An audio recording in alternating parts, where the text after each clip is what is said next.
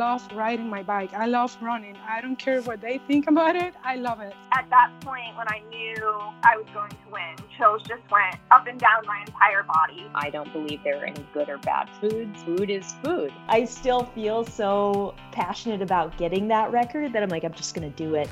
As an athlete, I was like, what's my story or what's your story? What can you learn from it? And what can you teach people?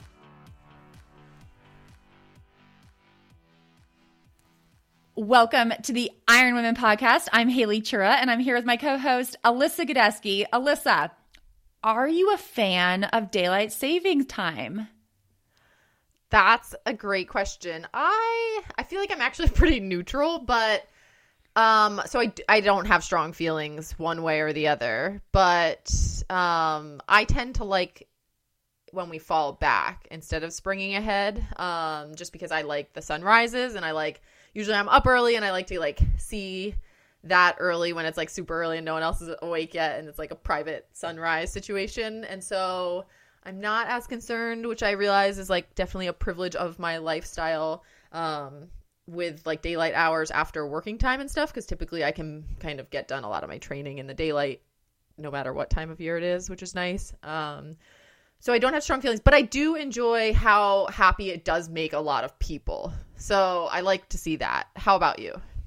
Oh, I have strong feelings. I am I love daylight saving time. I love I love that it's daylight right now when we're recording because uh, maybe it's part of it is living further north because when it's during standard time, you end up with it, it, gets dark at like 4 p.m. And so it's getting dark in like the three o'clock hour. And honestly, sometimes I can't get a, I, don't love, I, I prefer, if I'm going to run in the dark, I like early morning dark more than I like evening dark. And so I just feel like there's something about it, like dark getting to light, that I don't mind versus it's getting dark and it's three o'clock and I'm trying to get out the door, you know, that kind of thing. Or running in the dark at night. I don't, it feels colder to me. I, it probably is in my head, but I love the extra daylight now. I feel like it's just so nice. Um, I walked Cowboy last night, at, you know, after six, and it was warm and sunny, and oh, it was just so nice. And I feel like I get up when it's dark. I wake up when it's dark, no matter what. Um,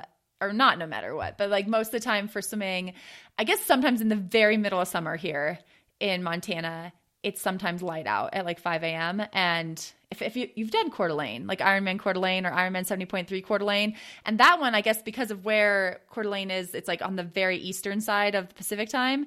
It's light at like it's like light, bright light at 4 a.m. Yeah. like it's like going... ride your bike to transition and not worry about a headlamp kind of early at 4.30 so, when you're going to transition or whatever. Yeah. So far north and so far east in that time zone. But yeah, I, that's so I feel like I have, I'm happy. I am, I'm in the happy camp right now of enjoying a little extra daylight later in the day.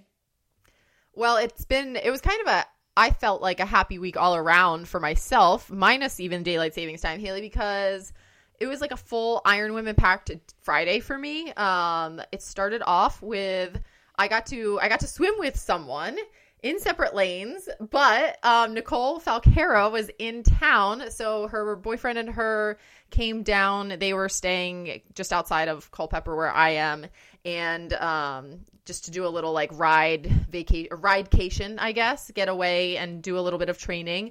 And she touched base with me, and I said, do you know I have a swim on Friday let's do it. And she was pumped.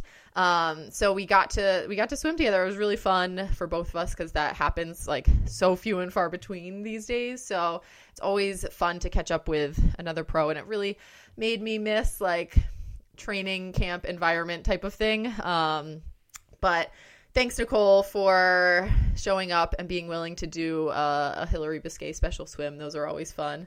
Um, and then you know, we got coffee. I went back home, and then it was a big day again of Iron Women, Iron Womening because Challenge Miami was broadcast on Friday. Haley, did you catch that?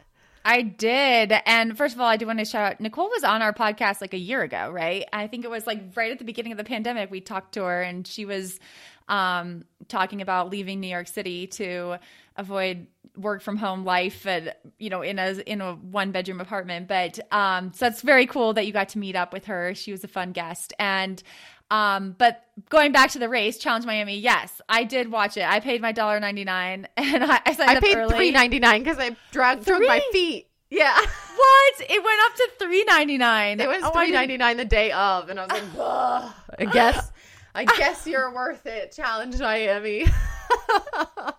I got the two. I'm gonna go. I like got my coffee for free, my two dollar coffee, or not for free, but like for I I uh I feel like I yeah. Anyway, But I was in there. I was earning my money. I was like commenting on people. I was like replying to people. People were like, "Which pro has four kids?" I was like, "Sarah Bishop." Boop boop boop. And then uh, they were like, "My video's messed up." I was like, "Must be just yours because mine's great."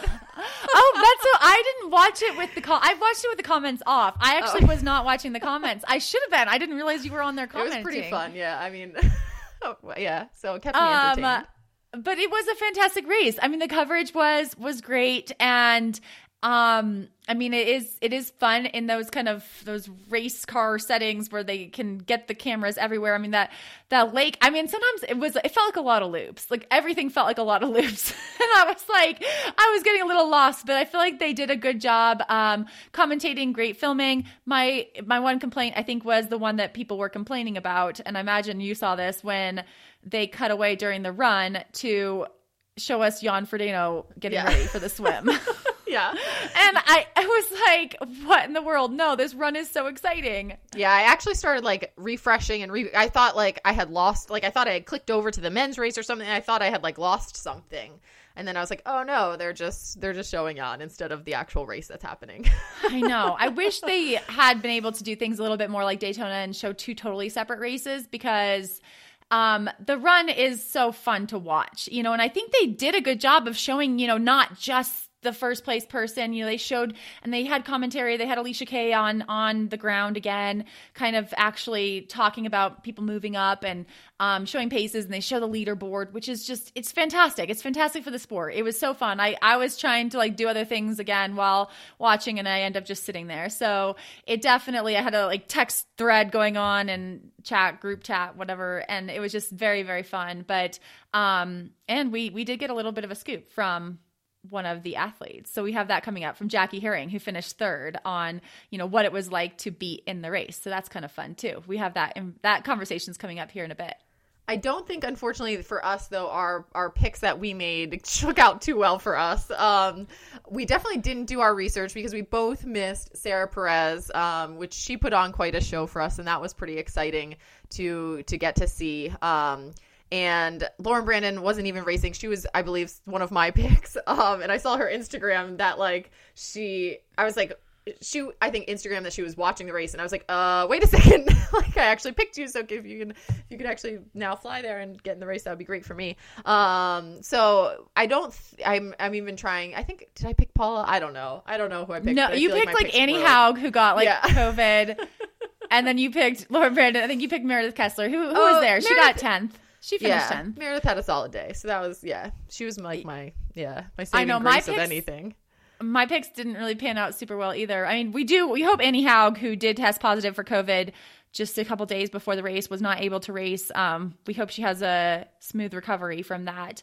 Um, but she was definitely a race favorite, did not even start. And then Fenella Langridge, I think, didn't finish. So I don't think I, I picked Jackie as a dark horse, which again, I probably shouldn't have because I feel like she probably was more of a favorite. That was like, a, a tender, cheap yeah. but she ended up on the podium and we're talking to her. So, um, but it was super fun. And Sara Perez from Spain, ITU athlete, her very first long distance, you know, long course race. And she's out there leading Lucy Charles on the bike, which was just incredible to watch. I mean, and swimming with Lucy. And it was, I mean, it's fun to see people like that coming out. You just, we don't get that very often, I guess, right? Where it's like a surprise. And that was a surprise. So congratulations, Sara. She finished fourth, but it was an impressive debut.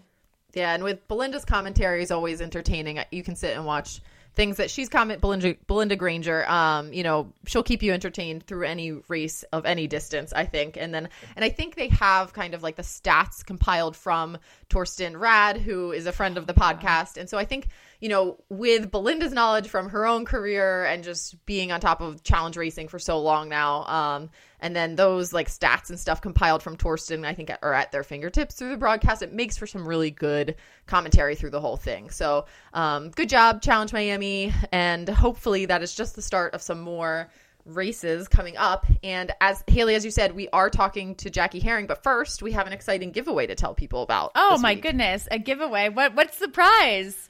Well, the prize is a free entry to the Women's Performance Summit, which is happening in March, March 26th to the 28th by Live Feisty. Um, it's going to be a super, super cool weekend, virtual summit, I should say.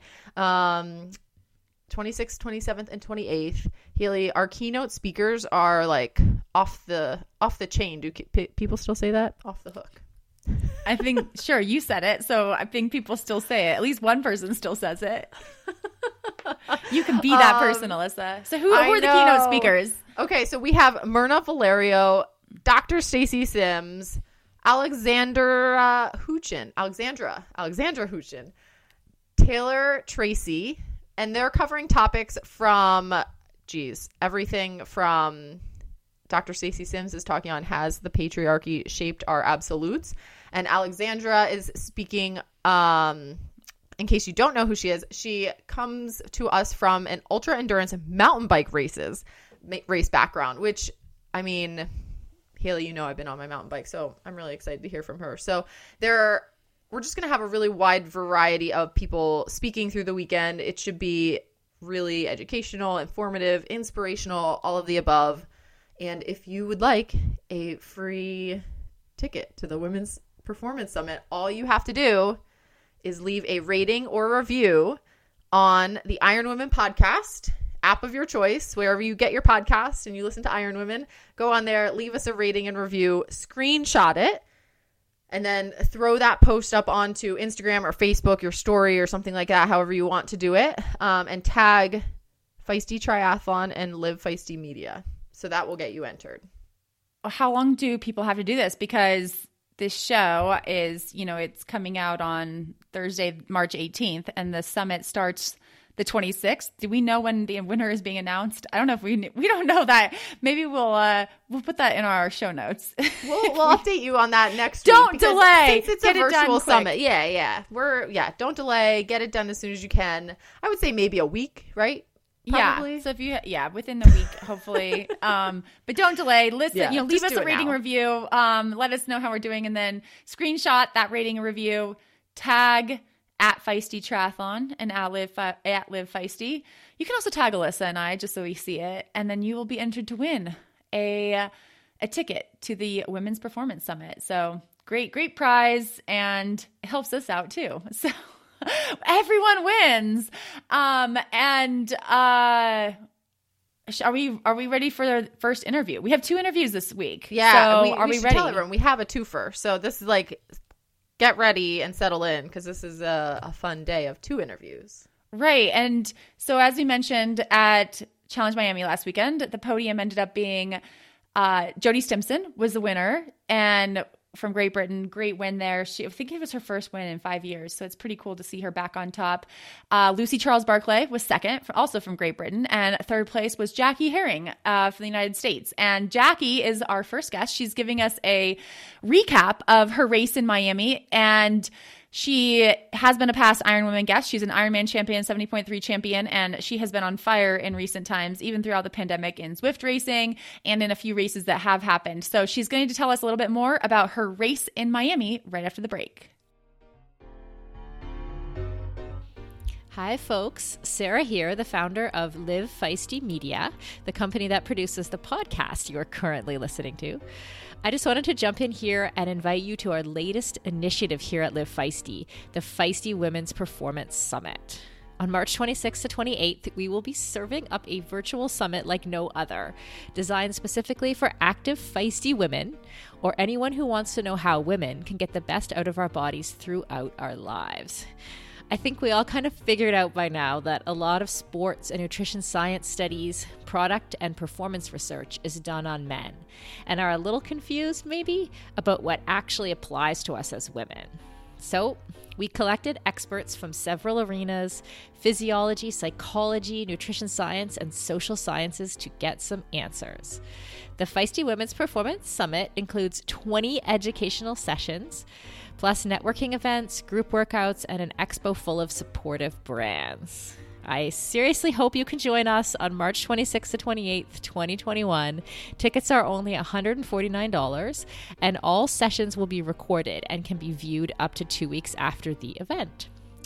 For more information or to sign up, go to womensperformancesummit.com. The link will be in the show notes, of course. That's womensperformancesummit.com. See you there, feisty friends. Jackie, huge congratulations on your third place finish at Challenge Miami this past weekend. It looked like a sprint finish for that final podium spot between you and Sara Perez. So, can we start this conversation by you telling us about that finish?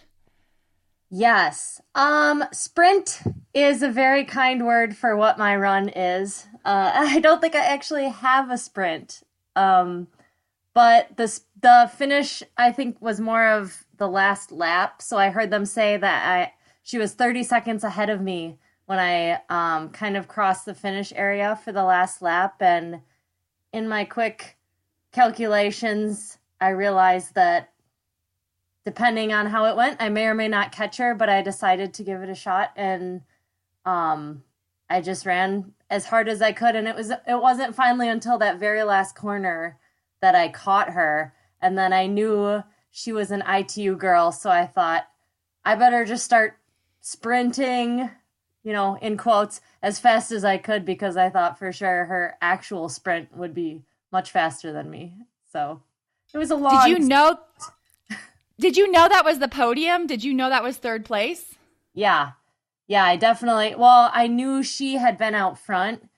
I was well, yes, because we could hear the speaker over. We could hear the announcers, so they were talking every time you came through the finish line. You could hear them talking about the lead gals, and then when I would go through, they would say like they would either be talking about the top three, and then I just figured out that that I was coming up into that area. I think.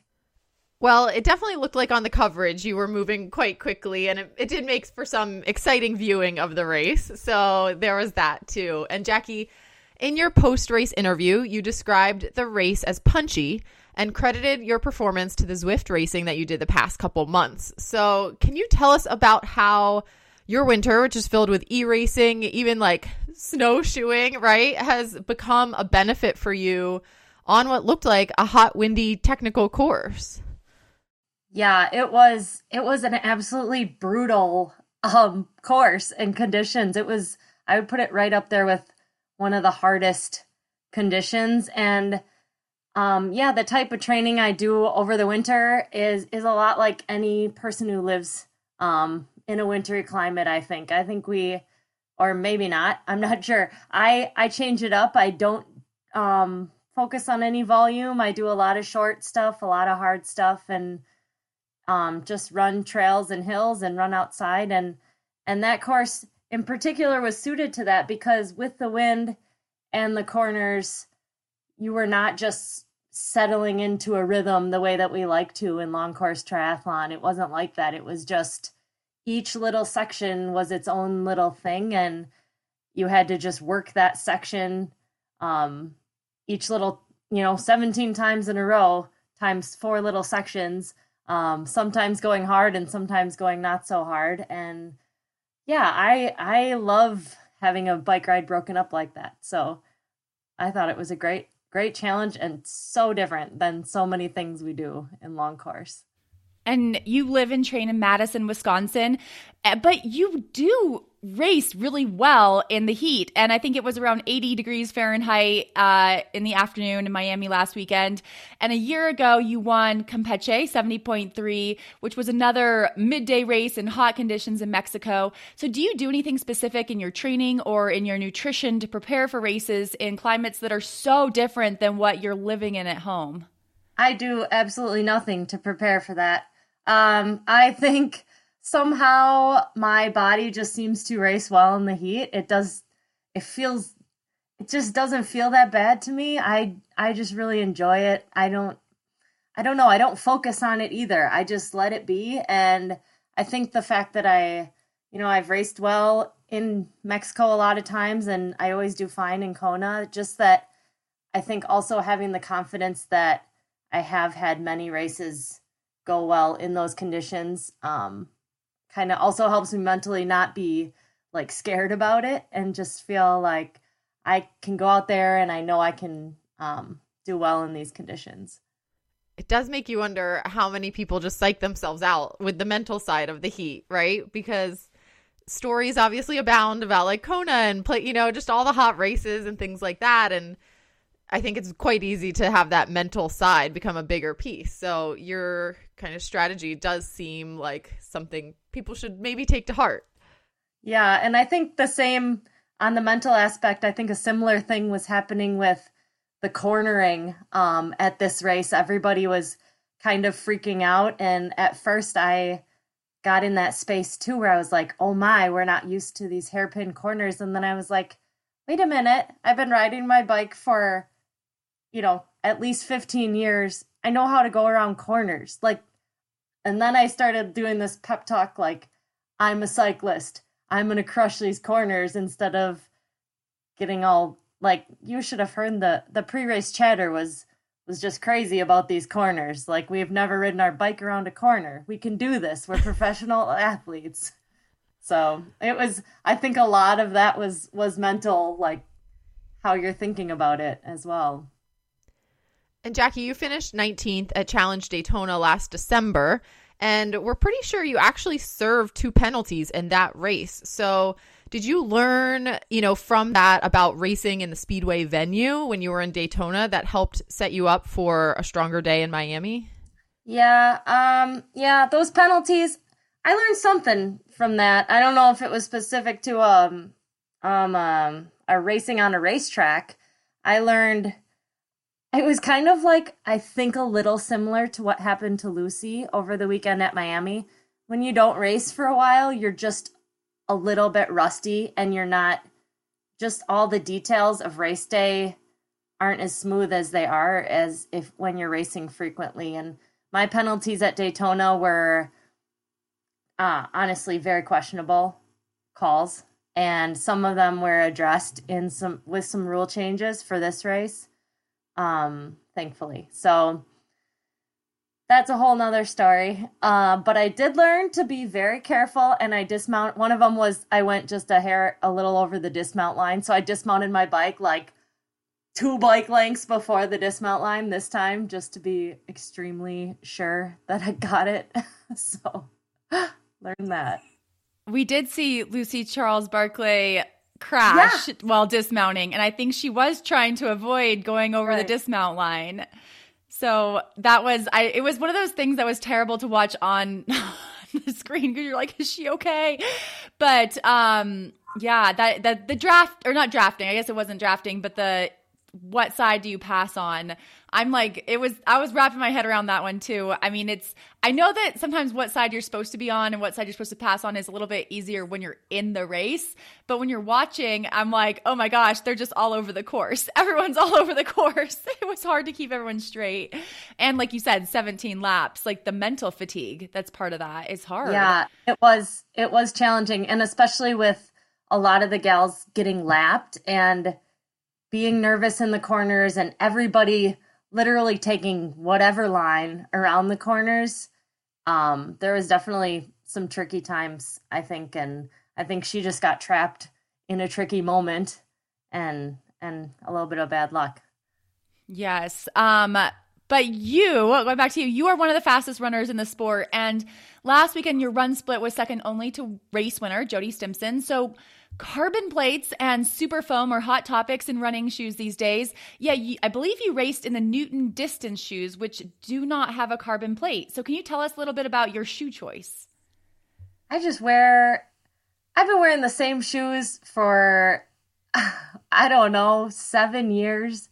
Um, ever since I switched to these shoes, I have not been injured and I'm not messing with it. Feels good. I love running. I feel great. I don't I don't really care if another shoe makes me a tiny bit faster. I just like wearing these shoes. I'm not going to buy shoes. Newton's my sponsor and I I just don't want to buy shoes. That's it. It's pretty simple. Well, Jackie, thanks so much for taking the time to do a little recap of the race with us. Your little bit old school and simple approach definitely resonates with me, and I think it's like super refreshing to hear. So, um, congratulations! It was exciting to watch it pay off for you with that um, third place finish. And do we know? Do you know what's coming up next for you? Is it too early to tell? Nobody knows what's going to happen. Um I think we can all just let, we're all kind of holding our breath to see if Ironman can get it together here. Um if if they get it together, I'm aiming at St. George 70.3 in May. Um as as my next big one, I'm going to do a real big block um and try and have a good race there. Alyssa, I know I go on and on about your fastest known times on 100 and 200 mile courses, but just last month you talked about running 35 second 200s on the track. That's sub five minute mile pace. How do you transition so well between super endurance and super speed training? Well, Haley, one of my top priorities is taking really good care of my body before, during, and after every run. This year, I started using Previnex Joint Health Plus, and I've definitely felt a direct benefit to my training. The active ingredients in Joint Health Plus are clinically proven to reduce joint pain and stiffness. Less joint pain means faster run splits and better recovery for tomorrow's run. You don't have to run as far or as fast as Alyssa to benefit from Previnex's Joint Health Plus. And in just seven to 10 days of using Joint Health Plus, you should notice a difference. If by chance you don't feel any benefits, Previnex offers a 100% refund, no questions asked. Everyone wants to feel good when they swim, bike, run, or even walk. Alyssa and I both highly recommend you head to Previnex.com and use the code IronWomen15 and get 15% off your first order. Again, that website is Previnex, P R E V I N E X dot and discount code IronWomen15. Thanks again to Jackie for coming on and giving us that little race recap from Challenge Miami. Uh, always fun to hear from her, and our fingers are crossed that racing continues and Jackie can continue to showcase that fitness this season. And Haley, we have another returning guest coming on to give us a little catch up this week, right? Yes. So if you remember last June, I think, we talked to Julie M.T. Walker, the founder, CEO, and president of the Atlanta Tri Sisters. And Julie's back and she's brought a couple friends. Um, joining Julie this week is Dr. Deborah Carlton, who's also the vice president and treasurer of the Atlanta Tri Sisters, and Melanie Reed, who's the secretary. So we have the whole board of the Atlanta Tri Sisters. And again, this is a triathlon group based in Atlanta. And when we talked to Julie last year, it was right after she had won the Spirit of the Multisport Award from USA Triathlon, and and she talked about her relationship with the other women in the group, and this group that she started with six or seven members that has grown to sixty or seventy members now, and so we're super excited that we get to meet more of the women uh, who are part of the Atlanta Tri Sisters. We find out how these women met. We learned a little bit more about Deborah and Melanie's own triathlon stories and all of them gave me the scoop on what's new for the Atlanta Tri Sisters. And Alyssa, you're going to want to hear what's new. It, there's so many exciting new things happening in 2021 with this group. Haley, I've been doing some research on winter adventures and hiking, and guess what? One of the most important gear pieces is for winter hiking. Hmm. A really warm coat, snowshoes, an ice axe? Okay, well, maybe those, but also sunscreen. It's not just a summer product, and that is why my Zealios sun barrier is still at the top of my pack. Thanks for the tip, Alyssa. If any of our listeners want to top off their hiking packs with Zealios Sun Barrier or their gym bags with Zealios Race Relief Recovery Gel, Swim and Sport Shower Products, or Betwixt Anti Chafe Chamois Cream, use code IRONWOMEN for 20% off at teamzealios.com. Welcome, Julie Walker, Melanie Reed, and Deborah Carlton to the Iron Women podcast. Since we have all three of you on this call, I think we should start with a quick introduction so our listeners can hear your voices. So, can you each tell me who you are and what your role is within the Atlanta Tri Sisters? Julie, since you're returning guest, let's start with you. Thank you, Haley, for having me back. My most important title of who I am is the mom of my two sons, Josh and Matt, tax attorney, former judge, activist, visionary leader, wannabe athlete, playing tennis for 18 years, a triathlete, and the proud founder and CEO of Atlanta Tri Sisters Inc. And I will be 66 years young this month. Oh, nice. Happy uh, early birthday. And Deborah, let's follow up with you. Sure, Haley. Thanks so much for having us on the call. I've been excited about it. Well, I'm Deborah Carlton, as you mentioned.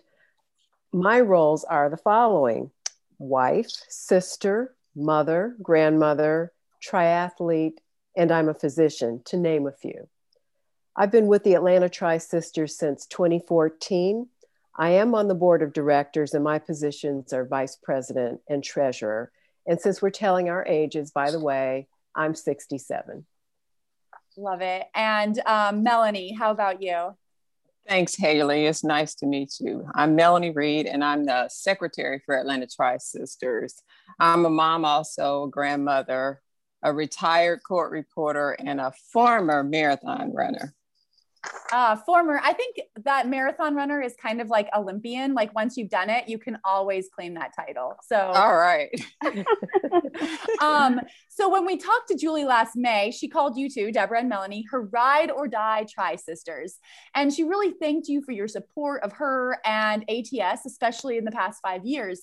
So I'd love to start this conversation by hearing how the three of you met. So let's start with Melanie. How long have you known Julie and Deborah, and when did you first join the Atlanta Tri Sisters? Mm, I became familiar with Julie because Julie had cases in our courtroom. And in 2013, she invited my judge to join the organization.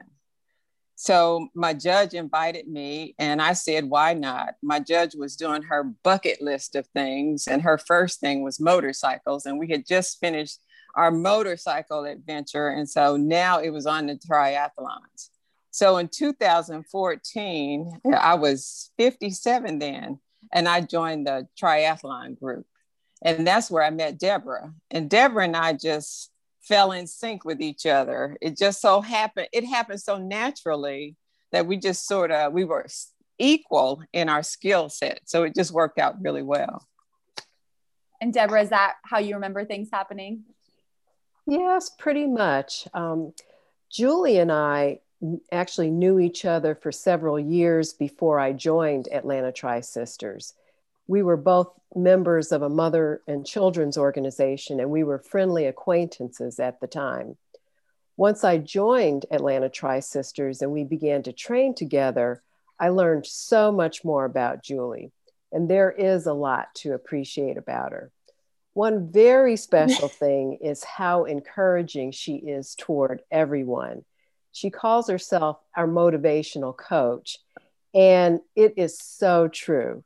She's always cheering everyone on and encouraging us to give our all in training in preparation for our first F in life, F for finishing our race, whatever that was.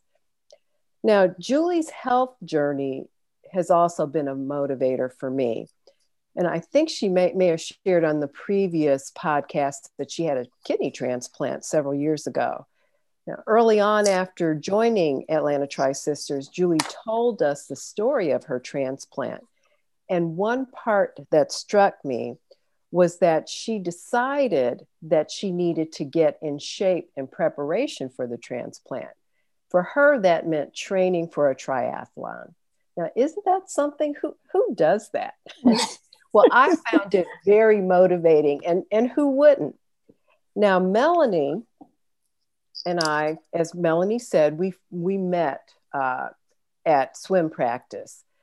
From the start, Melanie was friendly and kind and very funny. And Melanie, I don't know if you think you're funny, but you really are.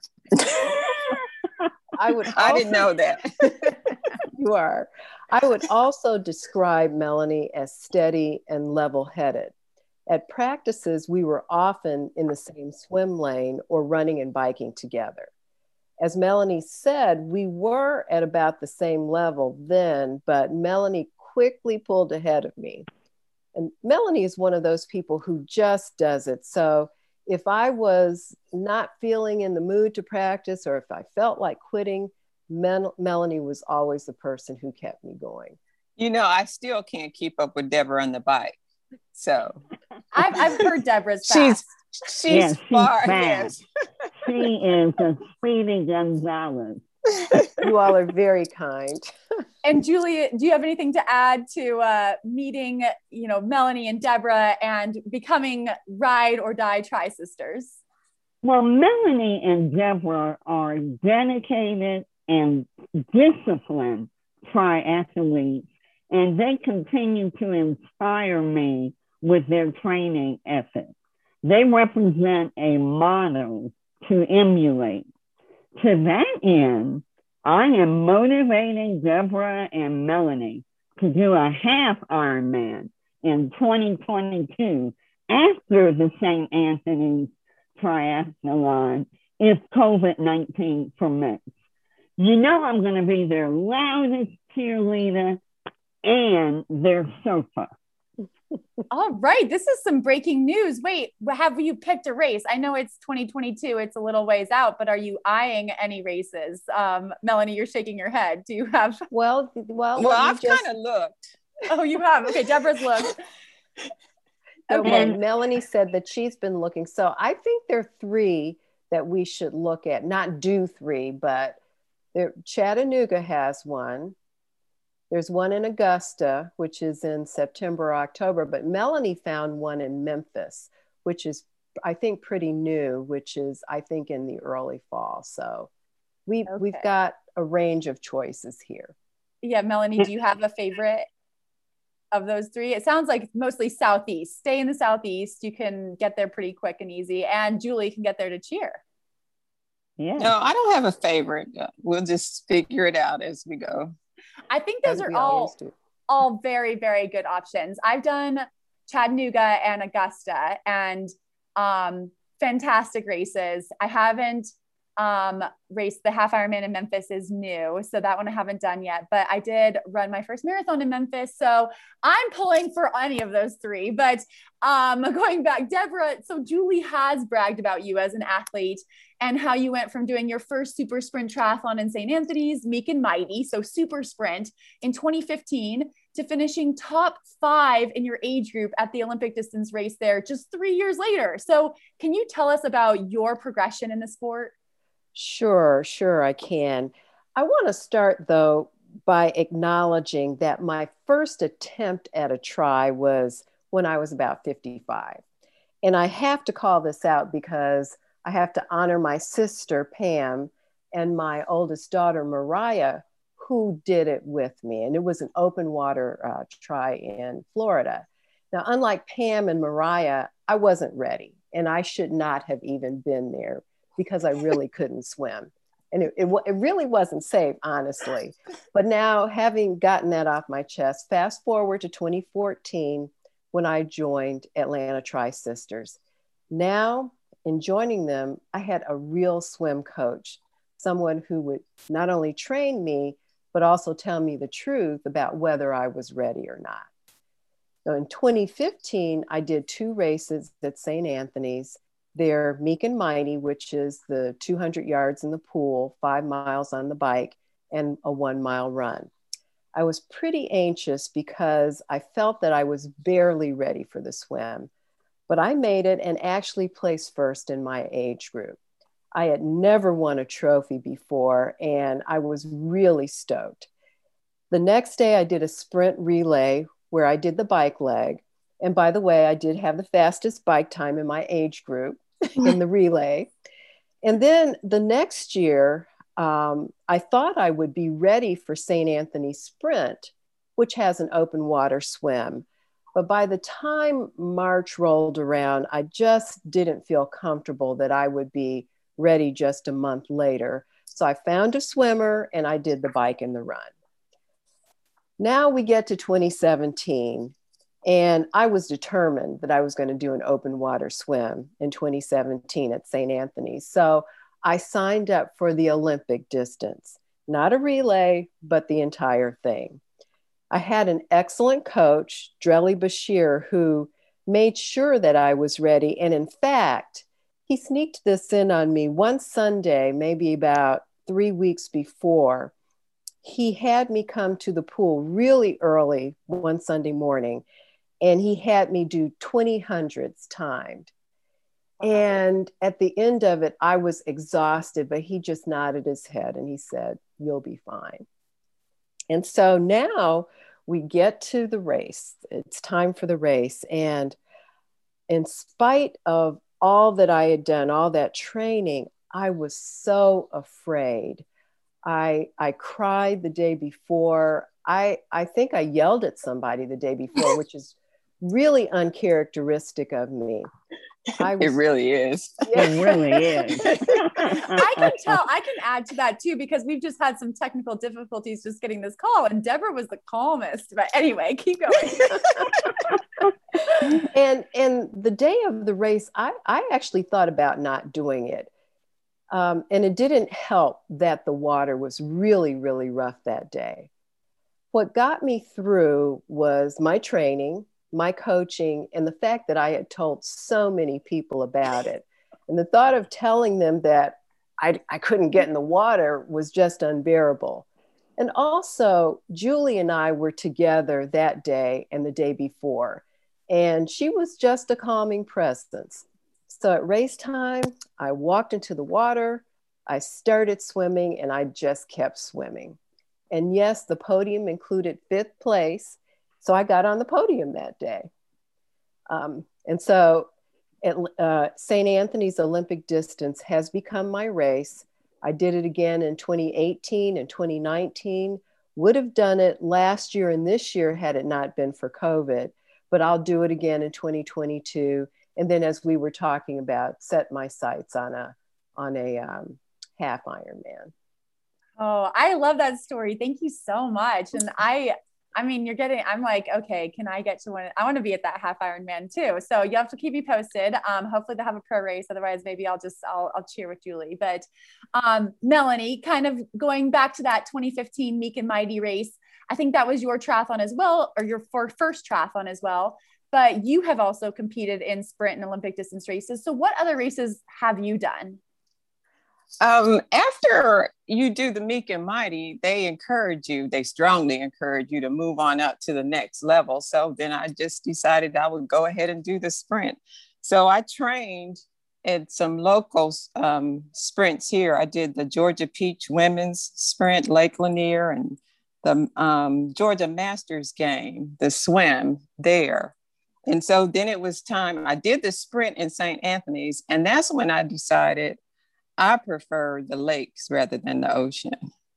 But being a tri tri sister, you got to do St. Anthony's Olympic. So I started training for that. And in the mean during that training, I ended up having to have surgery on my feet. So I was able to do the relay Olympic. And so that's what I've had to do from now on. But in 2019, I had the privilege to train with Janelle Alexander, who was a member of Atlanta Tri Sisters, and she was doing her first half Ironman. And we did a lot of training, a lot of swimming in the lake, and a lot of bike riding. And we traveled to Tennessee and we did the uh, Chattanooga, Chattanooga waterfront. And we did the Eddie Farrell Music City Tri that was my favorite. We had to jump off the riverboat in the cold water. And we learned a real good lesson then because um, it was July, it was hot, but the water was cold. So always take your wetsuit. Always. Did you, did you have a wetsuit or did you just do it? We did not. Oh. We did. so when we jumped in, it was that moment of freeze and then you start to swim. but after but after that, I realized that I really enjoyed the half Ironman distances. So I think that's what I want to do. I want to do a half Ironman relay since I can't run anymore. All right. Do you have you picked out who's going to be your runner or not yet? Oh, so an open call or like on the team, you uh, you'll find someone. You have your team is like 60 deep. Someone wants to run. we'll find her a runner. You yes. know I will. You oh yes, I will. yes, I know. Chief motivation officer here. She will. she will do it. So Julie, when Alicia and I talked to you about Atlanta Tri Sisters last May, you had some exciting things in the work, including a new website, which I think has officially launched at atlantatrisisters.org. So, what else is new with the Atlanta Tri Sisters in 2021? Well, let me start out with sharing the Atlanta Tri Sisters mission. The mission of Atlanta Tri Sisters Inc. is to introduce the sport of triathlon, swim, bike, run to the Black community to positively impact its health and fitness and to diversify the sport of triathlon. Atlanta Tri Sisters serves as a resource to educate Black women and their families in swimming, cycling, and running. Atlanta Tri Sisters provides a training program for first time uh, triathletes and um, as well as intermediate and advanced triathletes. Atlanta Tri Sisters expands its influence by collaborating with other Black organizations that provide swim, cycling, and run training opportunities. Atlanta Tri Sisters has four events that we are planning for 2021.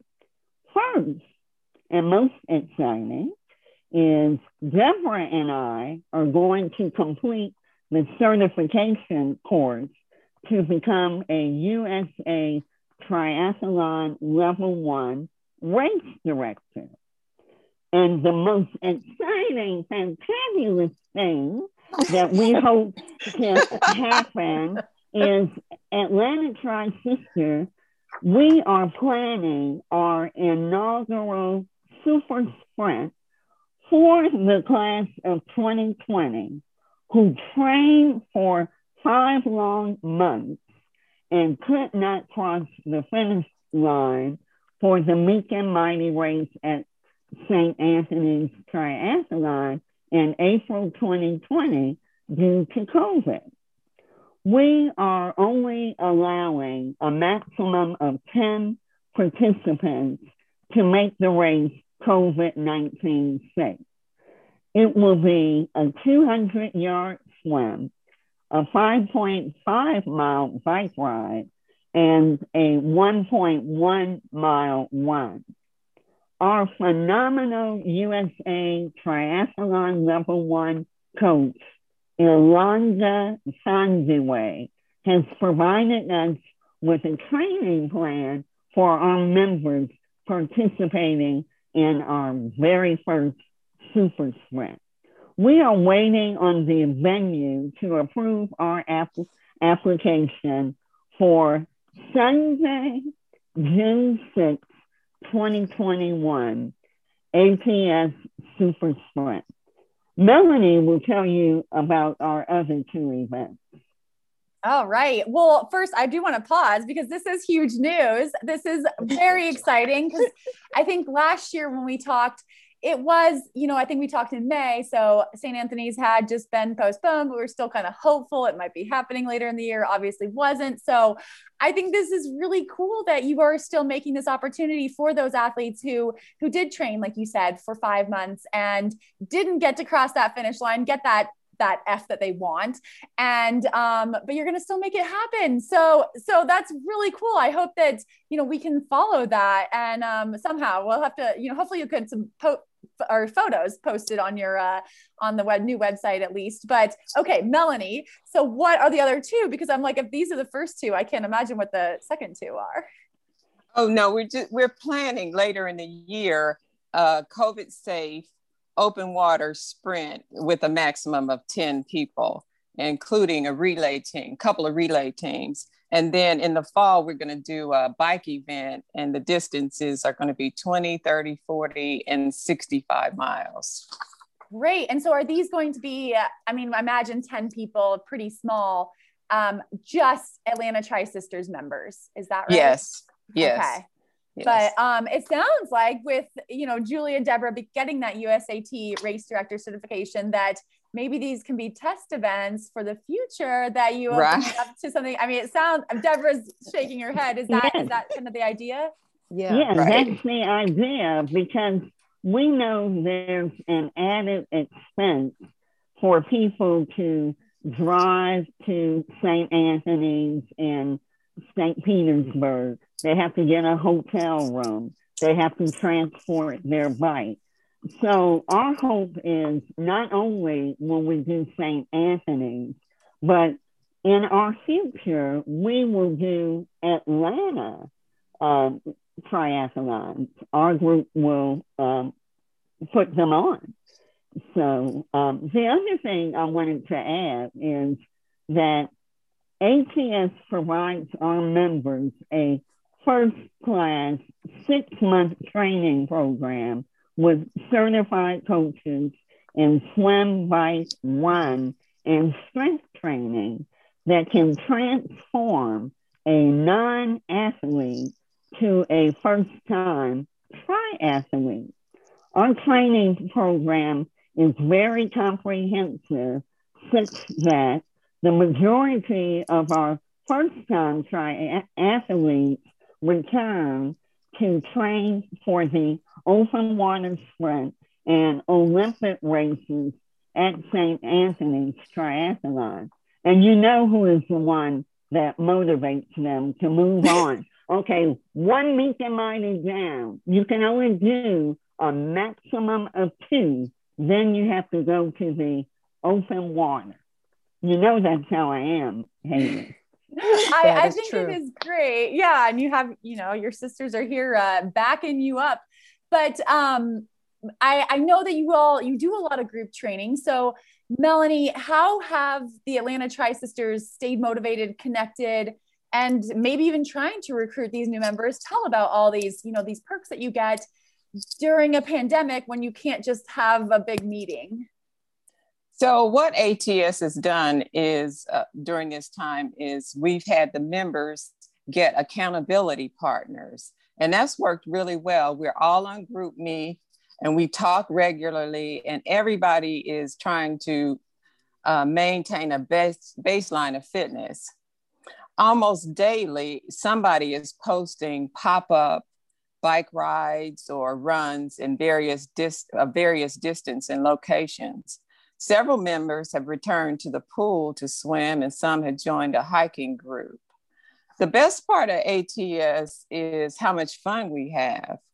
Um, we bonded post COVID. You know, we were working out twice a week, so everybody is bonded.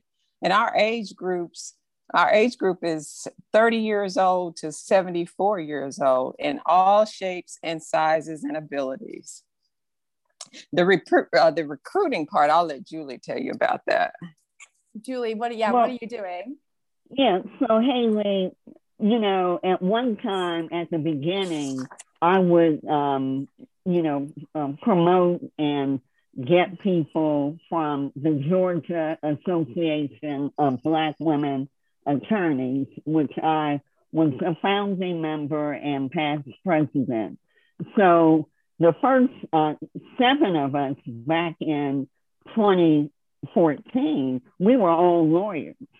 But now, ATS members are the best recruiters after they have completed their first triathlon.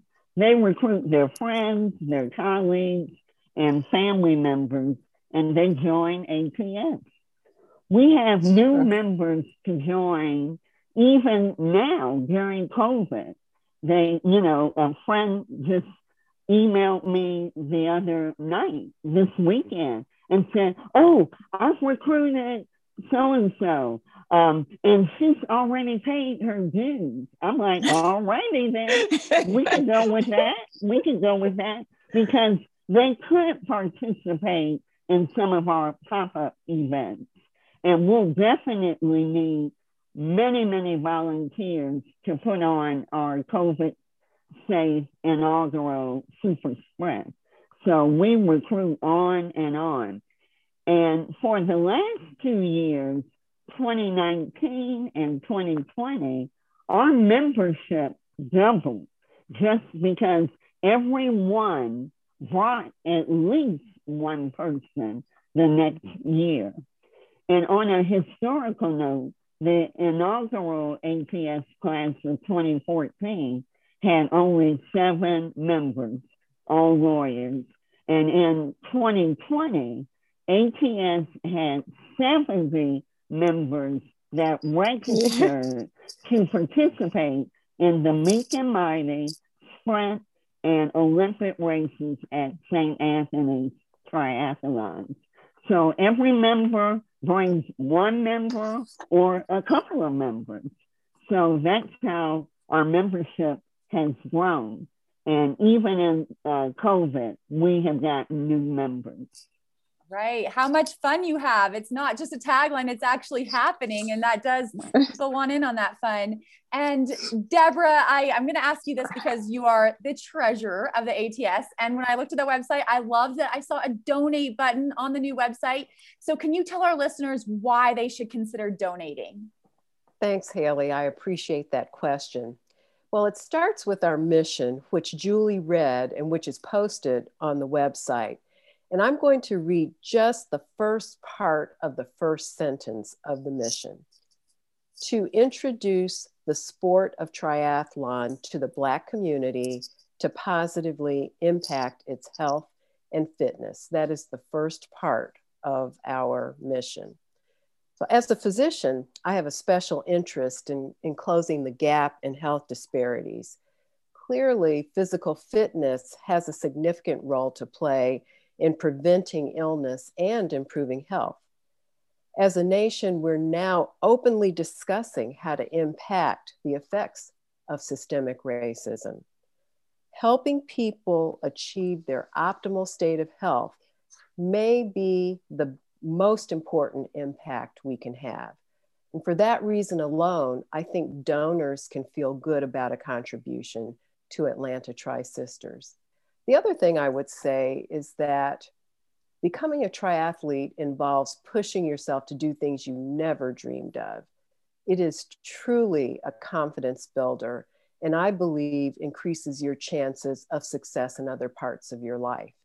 So, as our listeners are thinking about donating, they can think about helping people optimize their health and build self confidence that positively impacts all aspects of their lives. So well said. Julie, after our last conversation, I actually did hear from a few women who said your story really did inspire them to consider doing a triathlon.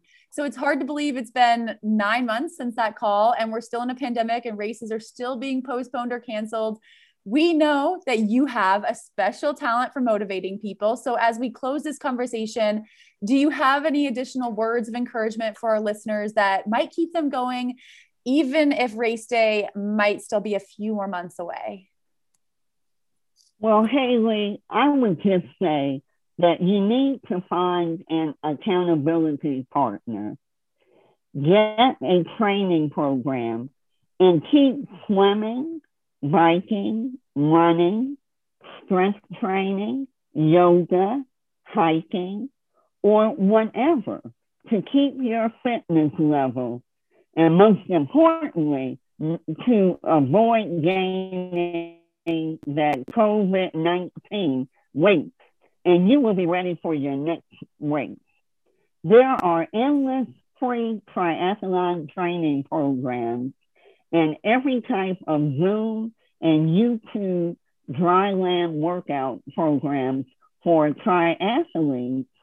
So, in my mind, there is no excuse for not maintaining your triathlon fitness. There's a great saying, I don't know who to attribute it to, but it goes like this, and listen carefully. if you stay ready, you don't have to get ready. So that's what I would say. Great advice. Stay ready. And the races are coming. The races are coming. Julie, it's been so great to catch up with you. I'm so excited about everything that Atlanta Tri Sisters has has done in the past nine months. I mean, I was excited nine months ago, and it just you have just shown you, uh, you know, the last through this pandemic that you can keep that motivation going, stay ready. Um, I've loved learning Deborah and Melanie's stories as well. Thank you, you all three of you, for coming on the show. And I'm going to be watching June 6th. It's on my calendar. I'll be sending some good vibes for for that um, Atlanta Tri Sisters Triathlon, and I do hope that we can uh, check out that website and get some photos post race. Thanks, Haley. Thank you Thank- so much. thank this was you. fun. Yes. Hey, feisty folks. Jamila here, the Feisty Team Community Innovator. In June of 2020, we launched the Feisty Team to help you all stay feisty no matter what the year threw your way. Over the last six months, we've come together as a team to try and make the world a feistier place and connect with other like minded friends in triathlon and endurance sports. We meet every month and bring in experts that can help us on the path to building feistiness in ourselves and others and create meaningful change in our sport and community.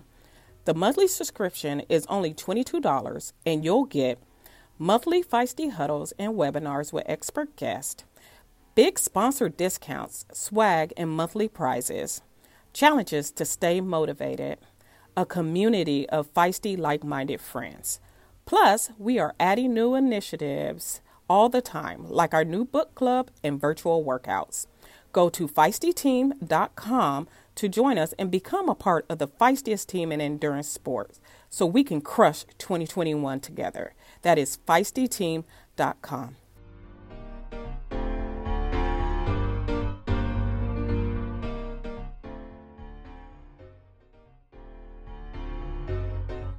Haley, have you ever been jealous of the elite running or cycling groups who are able to get their blood work done super quickly and efficiently because they have a doctor on staff?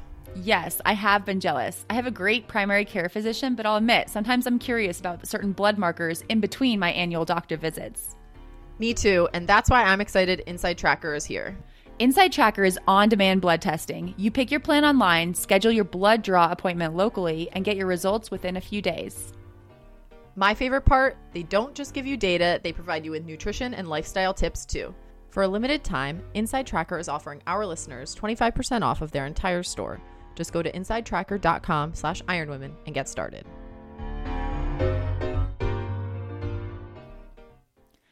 Alyssa, I feel like women like Julie, Deborah, and Melanie are just they're treasures in our sport. And I'm so glad that they are part of our community and they're doing everything they can to grow this sport. And one of the things that has stuck out in my conversations with them is that the importance of relays in triathlon and how relays are really a good conduit into getting more people into triathlon. They get to kind of, you know, in in participate. They get to participate in the sport, but they don't necessarily have to do the entire triathlon. So if you're coming from a running background or a swimming background or a cycling background, it's a fun way to be part of it and then decide, ah, do I want to do all all three next time or do I just like doing relays? And do I want to always be the swimmer or do the swim bike or be the runner and be a part of the triathlon community without necessarily doing the entire triathlon? So it it has given me a new appreciation and I was curious, have you ever done a triathlon relay? I have, Haley. I, I think the only time I did one was one year at Eagle Man 70.3. And I think I had done the relay because I want to say maybe I was racing Ironman Coeur d'Alene like uh, a soon after that, or I had maybe an Ironman coming up quickly after that.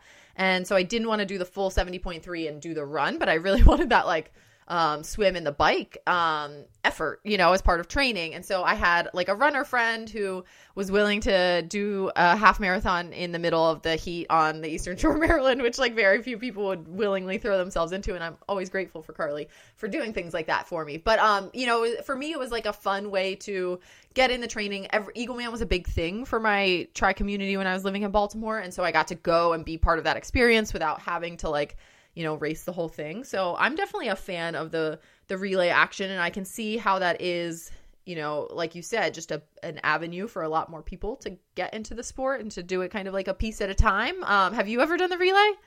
I have. I did a relay with my sister and my cousin, like an Xterra actually, but I did the swim. so people always probably are like trying to recruit you for like if they need a swimmer. It's like I bet you're like top of everyone's list for that. uh yeah, my rates are pretty reasonable. No, I'm just kidding. I didn't charge. but um but I was going to say actually this summer, hopefully at the Bozeman Triathlon, I am hoping to do the relay with Molly Hayes, who was a past guest. I'll do this swim for her. And um, so fingers crossed that happens. But yes, big fan of relays. I'm also, I am very much looking forward to, um, you know 2022 and beyond and hopefully maybe getting a chance to travel to Atlanta and participate in one of these Atlanta Tri Sisters races now that Julie and Deborah are getting race director certified I think I'm adding, you know, I, I whatever distance, you know, I'm also I'm not opposed to doing sprint distance. You know, I love throwing in I mean it scares me a little to like throw in a sprint distance or super sprint race because going hard is not or going shorter is not necessarily easier, I think, in our line of racing. But um that is on my bucket list now. Once races can return and we can travel easily and we can all get together, I want to be at one of the Atlanta Tri Sisters races. I'm with you, Haley. They make it sound really fun, and we know with these ladies it will be a good time. So, um, you and I love to have reunions in Atlanta too. So I feel like I should, I need to put it on my list, and you'll have to keep me posted of when you plan to head there, and um, I'll see if I can swing it. Maybe we can both be in a competing relay against each other. Oh my other. god, we should totally do it. This is gonna be great. But thank you again to Julie, Deborah, and Melanie for great conversation. Thanks to Jackie for telling us about Challenge Miami and Alyssa enjoy your evening daylight even um you know sunsets are awful are awful nice and you can still watch the sunrise. You just get you can sleep a little later and then also still see the sunrise. Very true haley. And again i'm i'm really happy with seeing how happy it's making you. So that's totally worth it then too.